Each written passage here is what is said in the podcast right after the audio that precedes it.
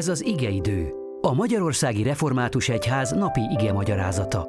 A mai bibliai ige szakaszról Cetnár Simont, a Pesti Dekóti Református Gyülekezet lelkipásztorát hallják. Kegyelem néktek és békesség Istentől, ami atyánktól, és ami Urunktól, az Úr Jézus Krisztustól. Amen.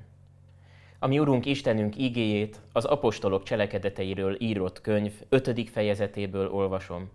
Ebből a szakaszból is, amely a mai napra ki van jelölve, csak a 14. verset emelem ki. Az Úr pedig egyre növelte a hívők számát férfiak és nők sokaságával. Mozgalmas képet látunk magunk előtt.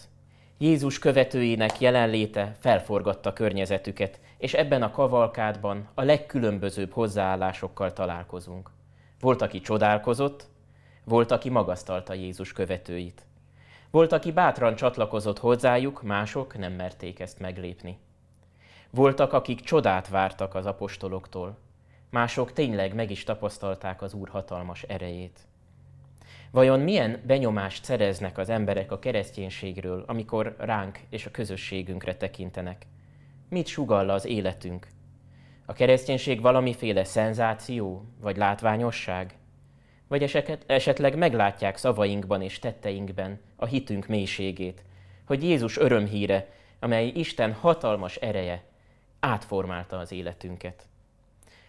Azt látják az emberek, hogy mi olyan jó emberek vagyunk, vagy esetleg meglátják, hogy valójában Isten az, aki olyan jó volt hozzánk. Vajon azt látják az emberek, hogy a kereszténység csupán egy kiegészítője a mindennapjainknak, amely hasznos, de igazából Jézus nélkül is lehet élni? Vagy elmondjuk, hogy Jézus az út, az igazság és az élet, és egyedül ő tart életben bennünket, és ő vezet minket az atyához. Bátorítson ma bennünket is ez a bibliai szakasz, ne csodálkozzunk azon, hogy az emberek olyan sokféle módon állnak a kereszténységhez. Már az apostolok idejében is voltak, akik bolondságnak tartották az örömhírt, mások megbotránkoztak a hitük, hitünkön, sőt gyűlölettel fordultak Jézus követőihez. Voltak megint mások, akik hasznot akartak húzni belőle. A fontos, hogy mi tudjuk, hogy kinek hittünk, és kihez tartozunk. Még a csodáknak sem önmagában van értelmük, ezt is tudjuk, hanem az a célja mindezeknek, hogy Jézus evangéliuma terjedjen. Bárcsak minél többen eljutnának az igaz megértésig a felszínen túl. A sokféle csodának, amelyről itt olvasunk, tehát nem a szenzáció volt a célja, nem magukra hívták fel a tanítványok a figyelmet, hanem arról tettek tanúságot, hogy Jézus ma is hatalommal cselekszik. Az Úr nem nézőkkel, nem is csupán érdeklődőkkel növelte a gyülekezetet, hanem hívőkkel. Imádkozzunk! Urunk, olyan könnyen elveszítjük a fókuszt.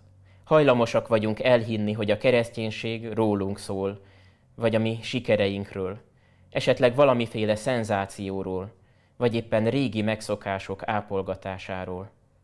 Kérünk ad, hogy úgy ragyogjon a mi világosságunk a világban, hogy az emberek lássák jó cselekedeteinket, de nem minket dicsérjenek meg értek, értük, hanem mennyei atyánkat, téged dicsőítsenek.